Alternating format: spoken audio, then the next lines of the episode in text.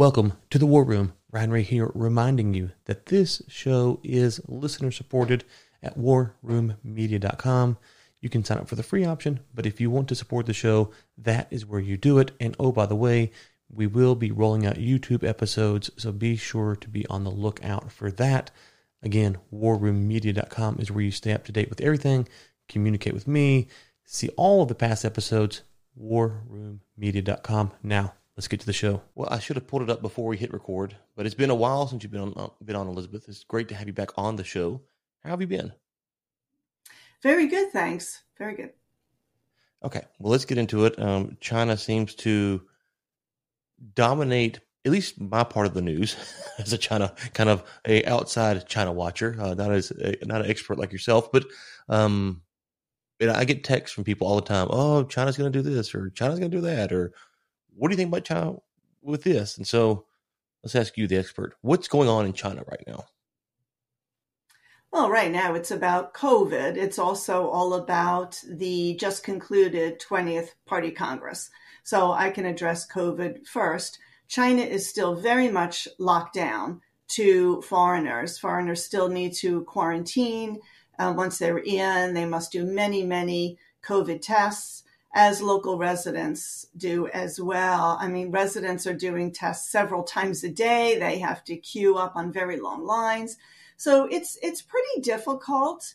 What we're finding is that there are cases in China, and when they flare up, because Xi Jinping, the leader of China, has a zero COVID policy, that they really try to nip it in the bud. And so, how do they nip it in the bud? Well, they shut down housing blocks, they shut down city districts, they shut down whole cities, they limit transportation in and out. So, it's very, very difficult on the people there. But but Xi Jinping has really staked his reputation on zero COVID. And honestly, you know, China can build hospitals very quickly. We saw that in the early days of COVID. They were building hospitals like in five days. But to staff the hospitals is difficult. They don't have enough doctors. China has one doctor for every like 1,500 to 2,000 people and uh, the standard um, is, is much much less in in the uh, developed world and the, and the World Health Organization standard is is one to I think like you know 500 or something like that. So so the, the big fear is if they open up that there's going to be you know massive infections, people will get sick, there won't be enough doctors, and it'll be a calamity. And then Xi Jinping, you know, is going to have a tremendous, tremendous difficulty maintaining his his power and status. Then, so that's what's going on. Uh, COVID is uh, the big thing. Um, and the other thing was the 20th Party Congress, and we could talk at length about that.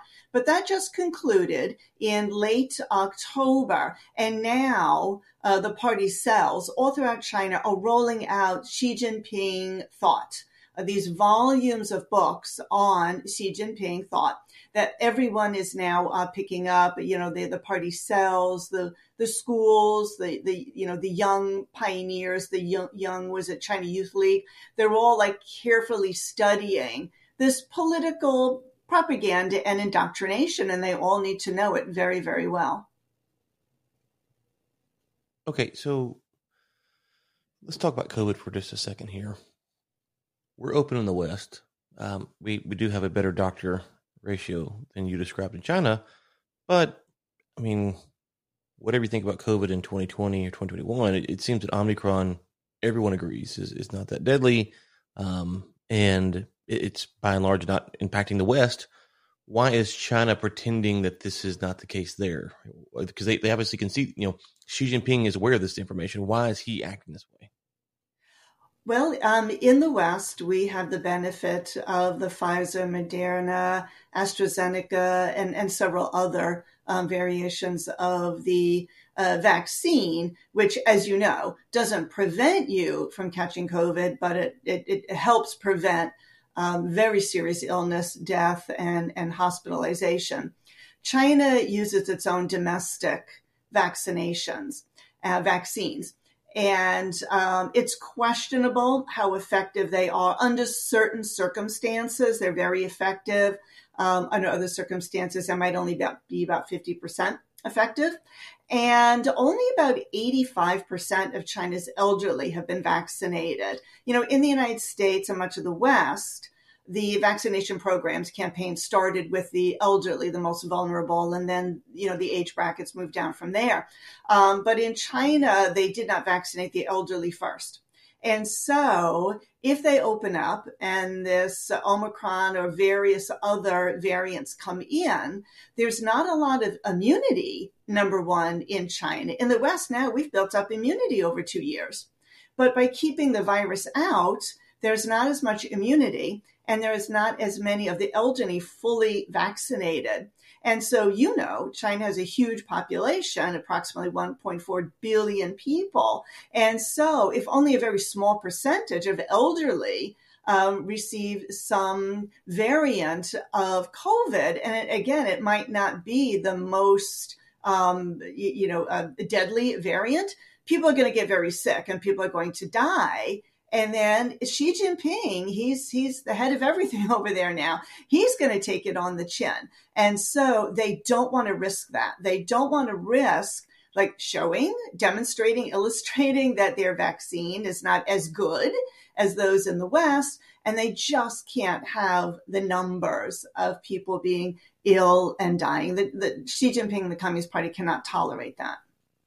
Yeah. Um, so one of the frustrations I've had uh, about the China vaccine. I, I, don't remember the formal name for it, but um, was early on people were talking about how China was going to change the world with this vaccine, and there's no doubt that they were shipping the vaccine all over the world, trying to use it as leverage for negotiations.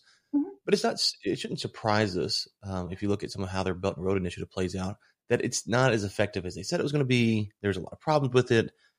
What is it about the propensity for people who cover China to overinflate how successful Chinese ventures will be?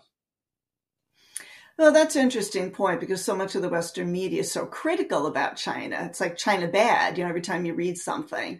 But it is true that uh, China was using vaccines as a tool of soft power. And soft power is the power to get people or other countries to do what you want them to do because they want to emulate you. They like your values. They like you. And the United States has tremendous, well, hard power is military power and economic coercive power. But we also have tremendous soft power because of our values, our democratic values. China is a bit late to the game on the soft power, but they're very good at now uh, trying to employ it.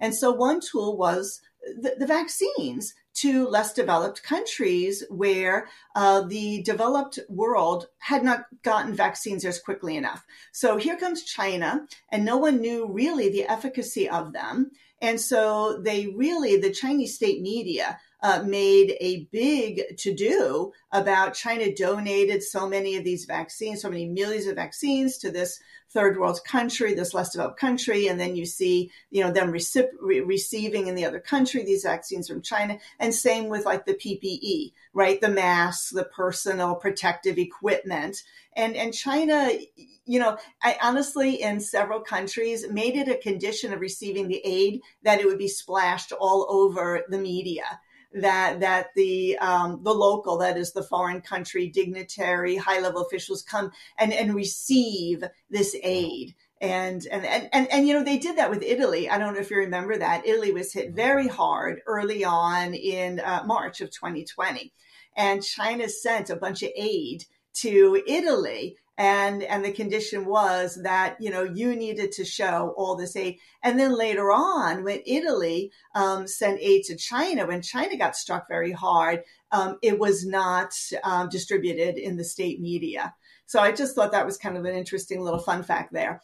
And so you know it's it's chinese goodwill that it's helping out other countries yeah i'm also thinking of i think brazil um, early on was getting the vaccine in large doses, and there was a lot of that kind of propaganda put around there. And to your point, this is the frustration with China: is it's either China bad or China good, but there's never an examination of China. It seems right. It's either we have a narrative of either China is going to do what they say, and therefore when they say it, we're going to say that, or China is the worst thing ever, and so we're going to never. And, and to me, it's it's I'm more confused on trying to read what they're doing because there is a ton of propaganda that you always had to consider when they're doing stuff. And so, how do you balance that? And so to me, when you when you read these headlines and these stories, it's um, it's never straightforward. But in the West, we we want to purport it to be straightforward, and to me, that's kind of a um, I think part of why we get China wrong a lot of times.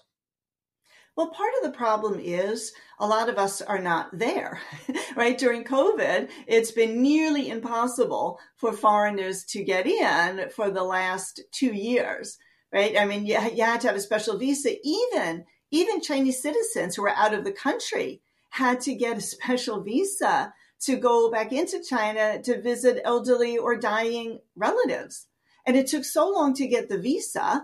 And then they had to plan their travel and, and, and flights were limited and economy class tickets to China went up to about 10,000 US dollars. And so imagine just the logistics of getting into China were, were, daunting.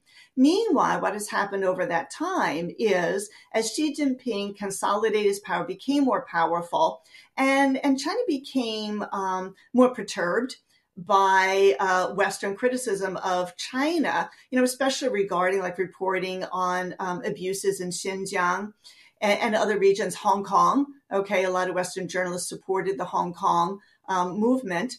And so uh, China kicked out a lot of reporters. If you read articles about China now in the print media, have you noticed that the dateline very often now says Taipei, Taipei, Taiwan?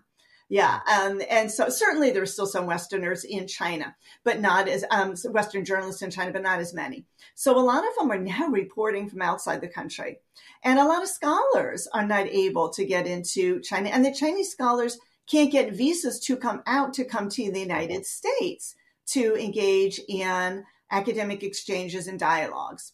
And so, you know, I, I could talk about you know a personal example. Here I am in the in the West, the United States and which is critical to China, you know, because it's communist and controls the people and the media there. Uh, and then you go, you go to China, and it's it's a great place to visit, and the people don't seem to be walking around with long faces. And you go to their glittering shopping malls and people are buying stuff and they're drinking, you know, in the cafes and you know, life goes on. And you would think over here in the West that everyone in China is walking around feeling like repressed. And they're and they're not. And so again, to get back to the point that we're not there. So we're we're, we're just kind of getting we're getting a lot of the bad. And, and, and I think a lot of people are really skeptical of Chinese um, media. Like like China has a broadcast facility up in DC. It's called CGTN, China Global Television News um, America, and they report all over the world. You know, unlike American media, where you, you get a couple of news stories and then it's about like the latest divorce in Hollywood. CGTN and Al Jazeera and many of the other foreign broadcasters, they actually broadcast news from all over the world. But of course, they're going to put a favorable light on it. CGTN, it, it, it sells China's story, and that's what it does. And so if you watch it, they're going to talk about all like the good that China does. Well, you know, journalists and Americans are, are going to be skeptical and say, we're not going to get snookered by that. We know really what's going on. Mm-hmm. And so serious journalists who are generally cl- critical of any government don't want to be caught saying favorable things about China because they're going to look like they really didn't do their research. Right. Yeah, I think, um, and I'll link to, I brought this up before. Um, have you seen the documentary In the Same Breath on HBO Max? No, I have not. Okay, it's it's it's um I brought up on the show a couple times. It's um it's a Chinese national who her family was from Wuhan. She lives in the states now, and she went back home in like January of 2020, and then she came back, but then she hired a video camera crew to be inside Wuhan, and so you can actually see from inside Wuhan what was going on, like on the street. You know, it's not a it's not a you know a thirty thousand foot view; it's like a three thousand foot view, and so it's interesting to see. And she interviews a bunch of people and what I always tell people about um, the reason I encourage them to watch it is you hear the average citizen of Wuhan give you their thoughts. Mm. And if you're thinking about it, then you realize is this really their thoughts or are they afraid that they might get retribution if they say the wrong thing? Yeah. It's an interesting look inside of um, inside of that world that you're that you know, I'm sitting in Texas, and so I'm not there, obviously.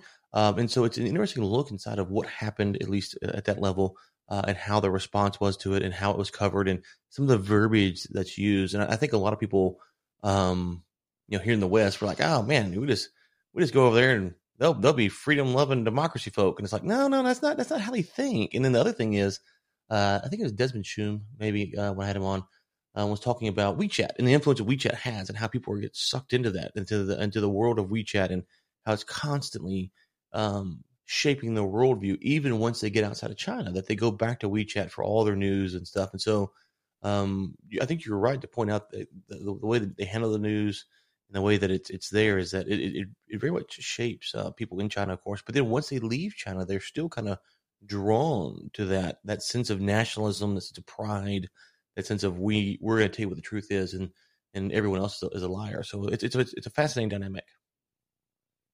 You're absolutely right. In China, of course, um, Chinese people have to be careful uh, because WeChat is not encrypted. And uh, as, as, you probably know, uh, China now has um, all Chinese people in China have a social credit score. And so if they're promoting and sharing uh, positive, you know, stories about Xi Jinping, CCP, China. It can even be like about their antiquities, like they're this great art exhibit. But anything positive about China, they they get like brownie points. But anything critical, they get demerits. And and it's not just, of course, what they're saying, but like let's say they don't pay their rent or if they're you know they owe someone money or they you know uh, I don't know drove the wrong way in a one way street or something like that you know um, they can get demerits and if they have enough demerits then they cannot um, use their they can't use their phones to to pay uh, for you know food delivery for groceries. You know in china it's mostly i think they call it like you know tap and pay. Now and you're using your phone uh, to pay everything so if you have demerits and you can't use your phone uh, to make a flight reservation to get a train ticket that's a real problem. So you're going to be very, very careful what you say using social media, what you put out online. Now, Chinese say they can be candid to their friends individually. You have a bunch of friends over for dinner, you know, they, they can talk, but you don't know, you know, who's going to repeat something. So that's a little bit of a problem. But it's true, like when, as a foreigner in China, like how candid are they going to be with me? There's always going to be that barrier right? And so they may be defensive about their country, whereas they might be critical about some things that um, the Chinese, you know, party state is doing to their friends, but they're not going to voice that to me. And then when they come to the United States, again, they might be critical amongst their friends in the states, but not as critical to foreigners. So it is it is hard to gauge public opinion. My impression overall before COVID is that um, the Chinese people overall were, were approving of the Xi Jinping um, regime because he did come in on this anti corruption uh, policy.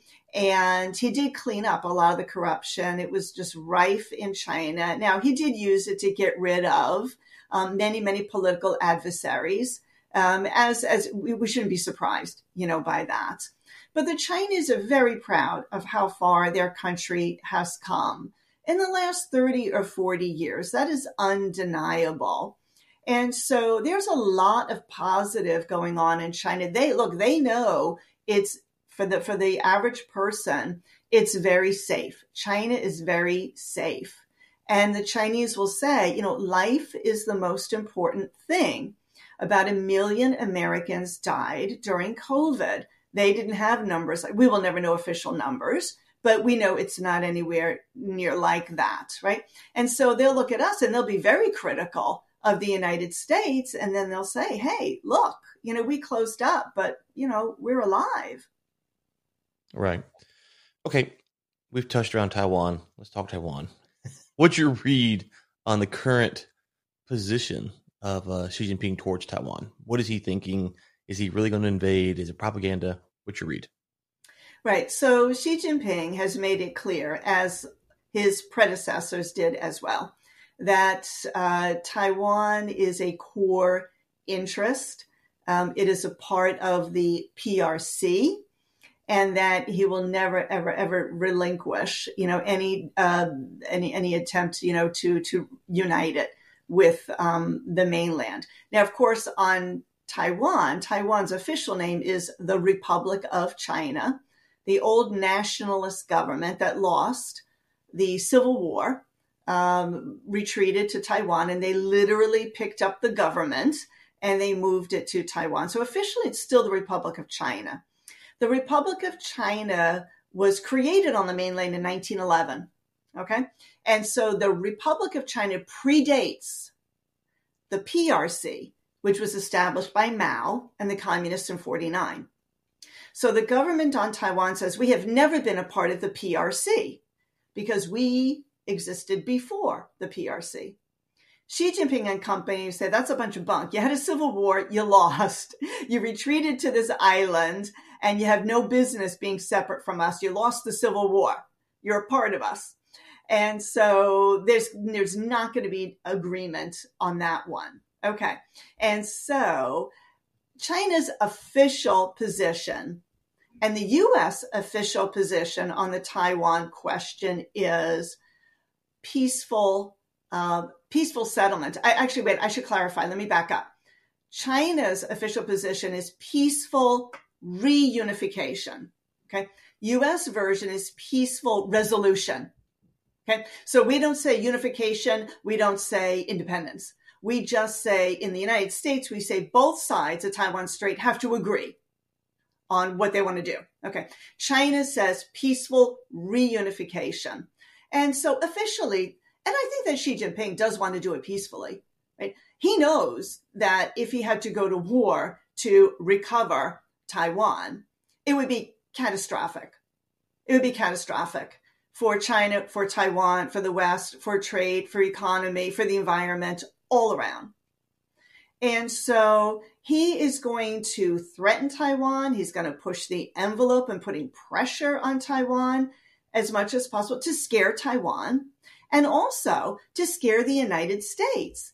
The big question is how high can China raise the cost to the United States and our allies to protect Taiwan? Like, how far will the United States and its allies go to protect Taiwan? Are we willing to sacrifice 10,000 of our youth, 20,000, 50,000? Are we willing to sacrifice Guam, Marshall Islands, right? And so, and so uh, the military under Xi Jinping, they're going to build up, build up, build up as much military power as they need to raise the potential cost of a conflict so that the United States and our allies think twice about engaging China militarily. So, it, it, do you agree then? You, you talk about raising the cost. Do you agree that Xi Jinping would never say this, but understands that if he were to lose a conquest over Taiwan, it would be the end of his reign? Yeah, and I think I think that is one thing that would cause him to hesitate. Yes. Uh, but you know, at the same time, he just elevated two generals from China's eastern region. You know, China's military regions are broken up to, you know, southern, eastern, northern, whatever. And he just, and the eastern region is that that is closest to Taiwan, across the Taiwan Strait.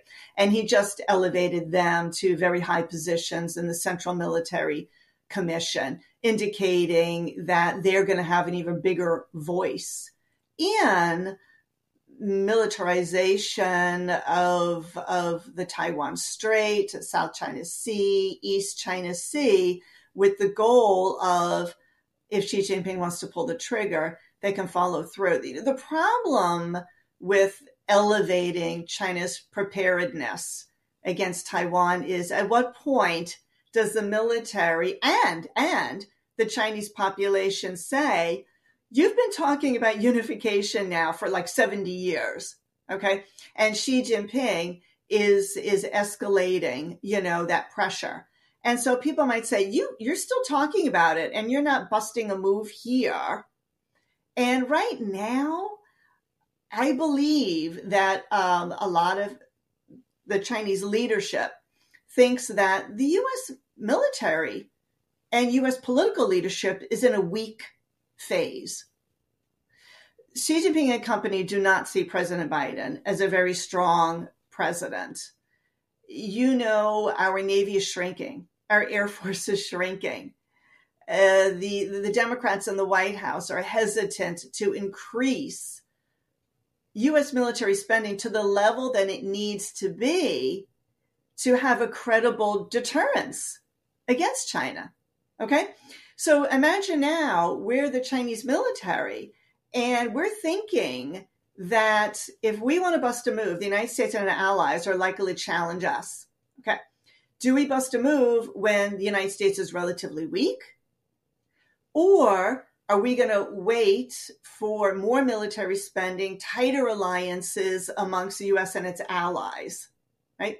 So they're probably calculating when is the when is the, the best time? And you want to move when your adversary is at a weak point, not when it's you know beefed up its military budget. So that's probably what they're thinking. They're probably thinking right now they don't need to invade because nothing's really happening. Taiwan hasn't declared independence. That's a non-starter. Okay. If Taiwan and, and, and no president in Taiwan, no legislature in Taiwan is going to declare independence. Okay. But if Xi Jinping and company perceived that Taiwan was moving more and more and more out of China's orbit, then the military and the population might say, okay, let's go. And so right now, I'm sure the Chinese military is thinking about when might that happen. Now, um, I can talk briefly about Taiwan if you want. They are having local elections.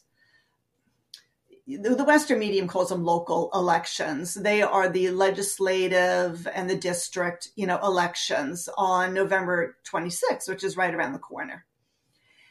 And the DPP, which now runs the executive branch, looks like it's in a good position to um, control many of the uh, local, you know, seats of power. The old Nationalist Party just doesn't seem to have much traction with Taiwan voters, especially the young voters, anymore. And Xi Jinping and the Communist Party just loathes the DPP. DPP stands for Democratic Progressive Party.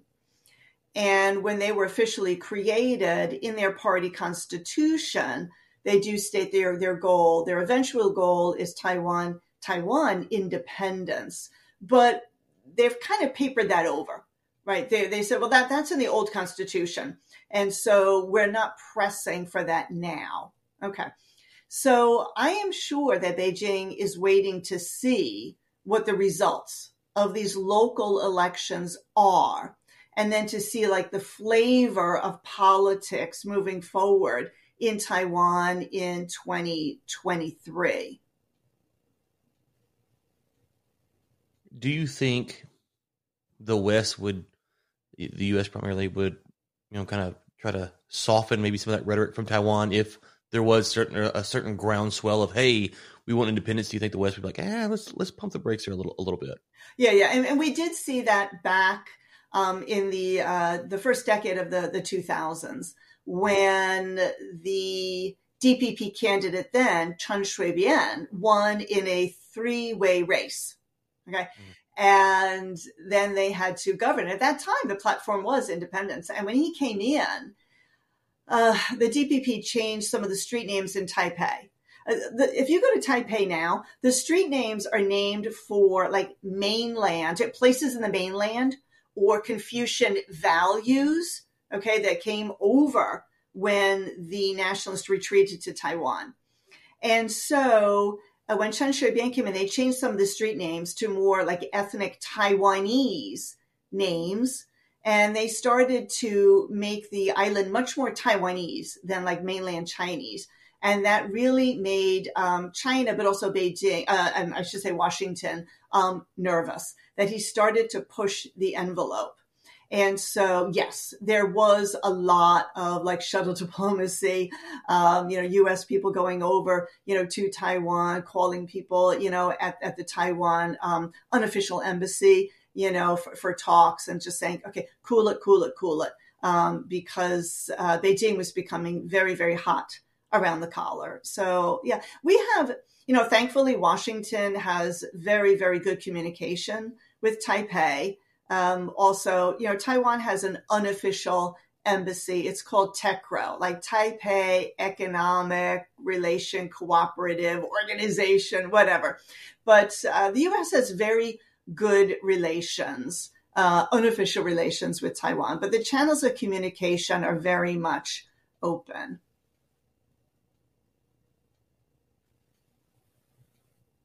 You know, and I also, um, referring back to those elections that are um, in November 26, another reason why they're so important is they very often are seen as a bellwether for the presidential election. Taiwan will have a presidential election in early 2024. And so, uh, you know, even though these local elections are going to be at the end of this year, uh, the campaign for president will start in Taiwan, you know, sometime next year. And so it does seem to follow that if one party does very well in the local elections, that um, that party's candidate for president will do well. And so that, that's a reason why the Taiwan watchers and the China watchers are looking at these Taiwan elections because it will give us a feel for the presidential election in Taiwan. Now, the current president of Taiwan, um, Tsai Ing-wen, uh, she cannot succeed herself now. Uh, Taiwan has a, you know, a two-term limit. And so, of course, it all depends on who uh, the DPP candidate is, the KMT candidate. Uh, but also, you know, a lot can happen between now and let's say, you know, mid to late 2023, um, when that uh, campaign, um, presidential campaign is really going in Taiwan. So, you know, a lot, a lot to keep an, an eye on, but that will also determine uh, the way China treats Taiwan going forward. Uh, okay, so you mentioned the, the 20 part, the 20th Party Congress let's go back to that. Um, there was a lot of controversy when that happened. There's a leader getting escorted out. Um, of course, people are trying to figure out what's going to happen. No, um, there was a reports of a coup. You know, now that the dust has settled, just those few days, what was fact, what was fiction around a lot. Of, obviously, there was no coup, but around a lot of those rumors. Right, right. So we all saw Hu uh, being escorted out involuntarily. You know, clearly it, it, was it was against his will. The big question was, um, did it have to do with that red folder? And we don't know what's in the red folder. Though, though I think it was BBC or another foreign media. They had a Zoom and they could zoom in, and I think they said it looked like it was a slate of candidates. But you know, don't quote me on that, okay? Because I don't remember precisely, and there's a lot of speculation. Um, but you know, the, the the bigger picture, the bigger picture is okay. So the 20th Party Congress, by the way, is a big party powwow it is not a state government meeting. Okay. This would be as if like the Democrats were all meeting at DNC or Republicans all at ROC, uh, RNC, sorry, in, in Washington. Okay. And so, and so, uh, Xi Jinping succeeded himself for a third term, which was unprecedented okay? Um, at least since the days of, of mao right? Um, but but since the days of mao people would step down eh, mao and deng but people would step down. But he decided no he was going to stay on. And he had the support. How was he able to do that? Well originally xi jinping belonged to something called the shanghai faction. And Shanghai faction is made up of a lot of people who have association, a lot of party people have association with Shanghai, which is the financial nexus of China. Okay, and so the Communist Party um, is it's not really monolithic. It's it's it's a huge party. It's like 90 million to 100 million members now, but it does have factions. And the biggest faction, the most powerful factions, are the Shanghai faction and then the China Youth League faction. Okay, Hu Jintao belonged to the China Youth League faction. And there's not a lot of love lost between the two factions. Now, Xi Jinping, when he consolidated his power after he came to power 2012 over, you know, like four, five, six years, kind of made his own faction. And so he became incredibly powerful. Now, the last party Congress, he had to allow some people from the China Youth League faction to sit on, on, on the Communist Party's highest board, and that's the standing committee. It's only made up of seven, seven super elites. Okay. The last Chinese standing committee and the Politburo, that's made up again of like 19 of Chinese movers and shakers, they had some China Youth League faction people on it. And Xi Jinping wanted to get rid of that opposition faction. So at the 20th Party Congress, he was successful in getting the standing committee stacked with all people from his faction, all of his loyalists. Remember, Hu Jintao was from Communist Youth League. There is speculation that there was a slate of candidates that was a mix of Communist Youth League and Shanghai faction that he thought he was going to vote on. And then when they got to the meeting, that slate had been switched out for all either Shanghai clique or Xi Jinping clique candidates. And they didn't want Hu Jintao to see that there had been a switcheroo and make a stink. That is speculation. That is speculation, but it's the most speculation swirling around. That could be completely bogus. But but we do know that in the end, Xi Jinping was successful in getting all loyalists um, on the standing committee. And Hu Jintao, you know, maybe he was going to vote against it. We don't know. That would be embarrassing because he was sitting immediately to the left of Xi Jinping. And so at some point, uh, it was decided that he should leave that meeting. Would he not be afraid of retribution, though, voting against Xi Jinping right beside him? Well, I yeah, that that that's a good question. Um, Hu Jintao himself doesn't have any more power. It's more like the faction has power, and so it depended, you know, how strongly he felt about it and how strongly he wanted to make a stand. But instead, Xi Jinping made Hu Jintao look weak and actually, you know what? Maybe Hu Jintao should take that cover. The official, the official party, um, yeah, the, the, official party uh, reasoning, excuse for Hu's removal is that he wasn't well. He was having some type of just a health crisis, and they took him out so he could rest in another room and in fact, there was another meeting that evening. I'm not sure. I don't think it was televised. That Hu Jintao was there in a meeting that evening. Okay. So if I were Hu Jintao, I would probably take that cover and say, yeah, I wasn't, I wasn't feeling well. I'm not aware that he came out and made any, you know, public statement, but that was kind of his way, a graceful way out.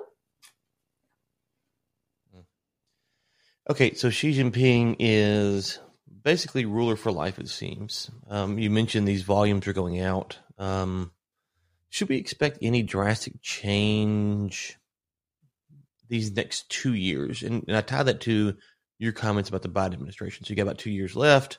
Um, if they don't view the Biden administration as kind of tough or a worthy adversary, or however you want to phrase that, um, should we expect anything of significance to happen knowing that you have him for two more years locked in? I expect zero COVID to continue for a while. There's been a lot of rumors and talk about easing it. Apparently, they have tried to ease it in a few cities in um, Guangzhou and southern coastal China, I believe in Wuhan, and cases flared up. So they limit it again. Uh, that's almost going to be a cat and mouse game. So I anticipate that uh, we're going to see zero COVID through the winter. and into whew, probably March or April. You know, in March and in the spring, March and April, Beijing just gets coated by Gobi Dust Desert, and that causes respiratory problems as well. So I suspect that they will not uh, really loosen up much until until that Gobi Desert, you know, dust phenomenon that happens every year. So that's sometime in the spring. Uh, the other thing I anticipate is that we are going to see, well, we already see loyalists um, running the party state. Okay. The Chinese Communist Party had its big meeting, um, the every five years meeting in October of this year. In March of 2023, so about four months from now, the state apparatus will have its big meeting. The national legislature will meet en masse and they will reelect Xi Jinping as head of state. Okay. Now, the Western media calls him president. But in Chinese, if you're reading Chinese, there's no such term in Chinese. He's actually called leader or chairman of state. Okay. So he will be reselected by the national legislature. They don't have popular vote for president or leader of state. Okay. So the national legislature absolutely will reselect him as head of state because he was effective just a few years ago in having the state constitution rewritten to remove the term limits. So he will be party leader for life and he can be state leader for life if he so chooses. It doesn't mean he has to. It might be at some point he just decides to step down. Okay. So we're going to see a big, a big um, government meeting in March where we're going to see a new prime minister. It's called premier there a new um, cabinet. Okay. And we can anticipate that again, this will be stacked with all people from his faction. Because right now the premier is from another faction. Okay. Li Keqiang is from that, that, that youth league um, faction. So he's going to bring in someone, believe it or not, believe it or not. The premier is most likely going to go from Li Keqiang to Li Qiang. That's going to be the new guy's name. Okay, you just take the cut out and you've got Li Qiang. And he's he's a loyalist. He's a Xi loyalist. The problem with that, there, there, there are benefits and costs to Xi Jinping in China for that. Uh, the problem is if you have loyalists, who's going to say, uh uh-uh, uh, we are going off the rails here, something's going wrong, I disagree. Okay. Uh, the good thing is for Xi Jinping is that you can get stuff done you say jump, people say how high. right. right. So so that's a mixed bag there. So we're going to see loyalists and we're going to see them carry a lot of water for Xi Jinping. Now that that new premier coming in, Li Qiang, he was the head of um, the Shanghai Communist Party. Again, Shanghai is China's financial center he had to deal with foreign businesses all the time. So I don't think the guy's going to come in and just nod his head to Xi Jinping, you know, as Xi Jinping starts to squeeze the private sector as he wants to make a bigger state sector in the economy. I suspect Li Qiang's going to come in and say, you know, let's let's think about this. Okay. Now regarding diplomacy, you've probably heard the term wolf warrior mm-hmm. diplomacy. It's a very aggressive diplomacy. Chinese diplomats dressing down, criticizing publicly other diplomats. I suspect that we'll see a fair amount of that going forward until until Xi Jinping tells them to tone it down. Remember, all these people in politics in China as anywhere else, they're trying to build their careers, right? And so, um, in China, because it's authoritarian, it's a one party state, you need to follow the ruler. Okay. And so if he says this is what we're going to do, you're pretty much going to follow that. Now, Xi Jinping might find that wolf warrior diplomacy is hurting China relations with other countries. You know, we are seeing Europe back away from relations with China, not diplomatically, economically. Do you know that the United States now imports more goods from Europe than from China? That is that is brand new. Wow. And and part of that is and part of that is that because of Wolf Warrior diplomacy and China bad, China bad, and also because of the trade war um, with China, that um, China's not going to like the position that it's going to end up in if it keeps using this wolf warrior diplomacy, which goes down very well in China. China's you know standing up for itself, but in the West, it's like you're bullying, you're being abrasive. Uh, and the other thing that we'll see regarding Taiwan is we will continue to see China push the envelope. Might not necessarily be like military threats, but China will continue to try to squeeze, limit Taiwan's diplomatic space by trying to pick off uh, Taiwan's few remaining diplomatic partners. Um, you know, by maybe it goes to Europe and it says, yeah, if you want to send a delegation to Taiwan, well, maybe maybe you'll find that your businesses are chi- in China. Mm, they're not passing uh, safety inspections. You know, they can do all kinds of stuff like that. I, I anticipate we'll see more of that.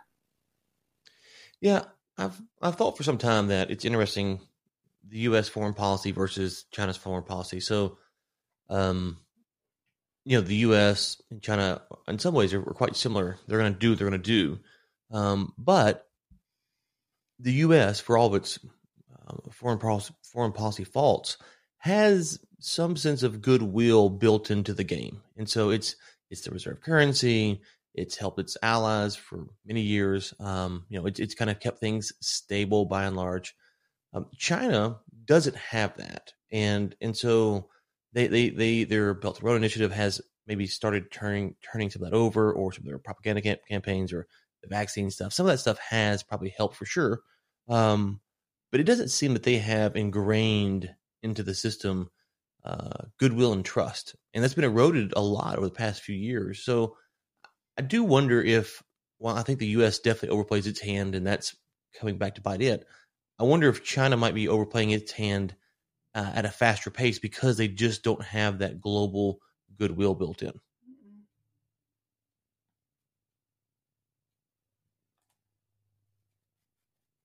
Oh, sorry, I cut out there. Yeah, you froze. sorry, I'll ask again.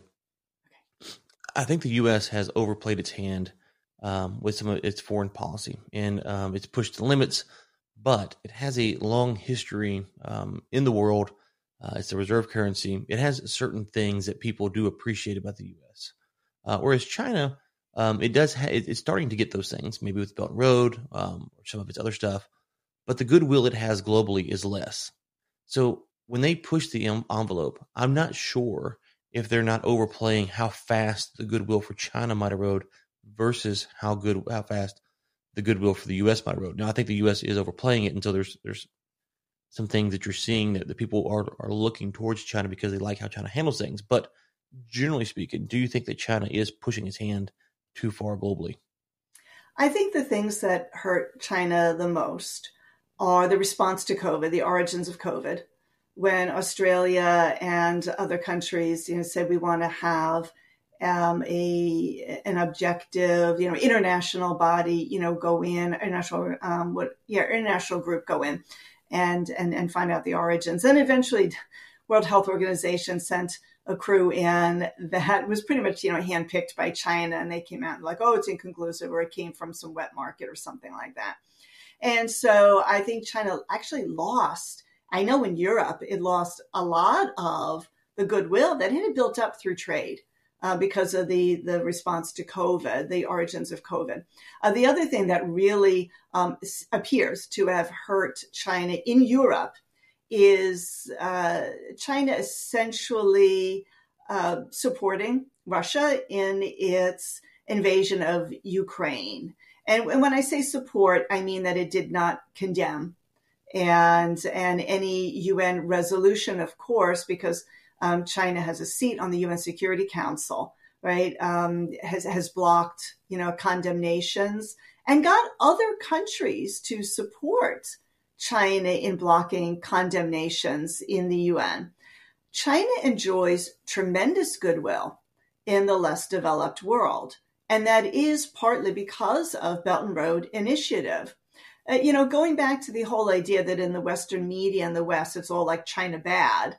Um, the B, yeah, the BRI, a, a huge problem with BRI is the debt that accompanies a lot of these projects. However, these less developed countries would not have the infrastructure that they have today without Belt and Road Initiative. And, and, you know, China has built world class airports and railways and highways that have made trade within those countries much smoother, transportation better. Those countries didn't have the money, they did not have the financial resources, they did not have the manpower, they did not have the know how. So they needed someone to come in. And the, the, United States has been generous to the third world. But when it came to a lot of that infrastructure, there wasn't a lot on the part of Western private sector and enough from Western governments in the US to do these projects. And so it was an open field for China to come in.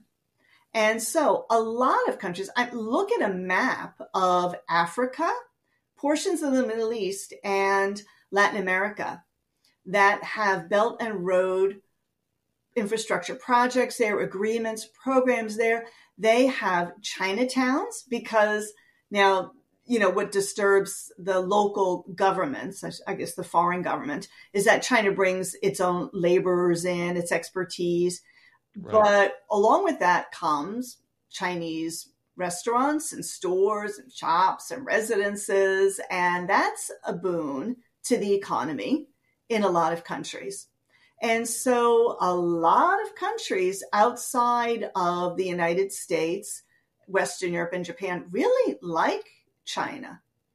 So China, Chinese diplomats have become very aggressive toward the West because it's the West that is critical of China for its human rights abuses and for the debt that it's, you know, getting these less developed countries into with BRI.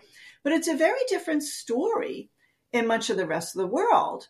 And a lot of those BRI projects, you know, they might be non performing after a while. However, they have bought votes for China, not just in like the UN General Assembly, but in UN associated bodies such as World Health Organization, World Trade Organization, um, you know, the development banks.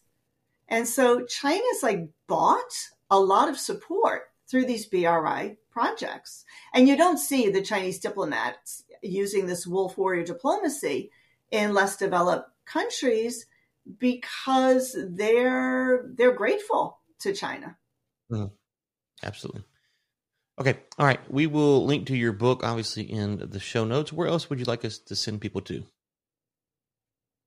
To send people to? Um, Elaris Consulting, LLC. Just say I'm president of Elaris Consulting, and then and then my book. Yeah. Okay. Yeah, we'll link to all of that in the show notes. Thank you so much for your time today. It was good to get you back on. Yeah, this was fun. I always I always enjoy talking about China, Taiwan, and it's a good show. You do a good show. Thanks for listening today. Really, really appreciate it. If you could, drop a five star review wherever you may be. We keep getting on great guests, and that's because you keep supporting that show.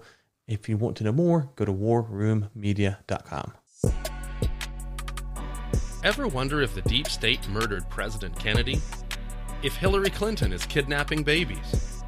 If the COVID 19 virus is part of a plot to turn your country into an evil dictatorship? Or if Tom Cruise is a shape shifting alien reptile? Hi, my name is Michel Jacques Gagné. I'm a Canadian author, teacher, philosophical historian, and recovering conspiracist.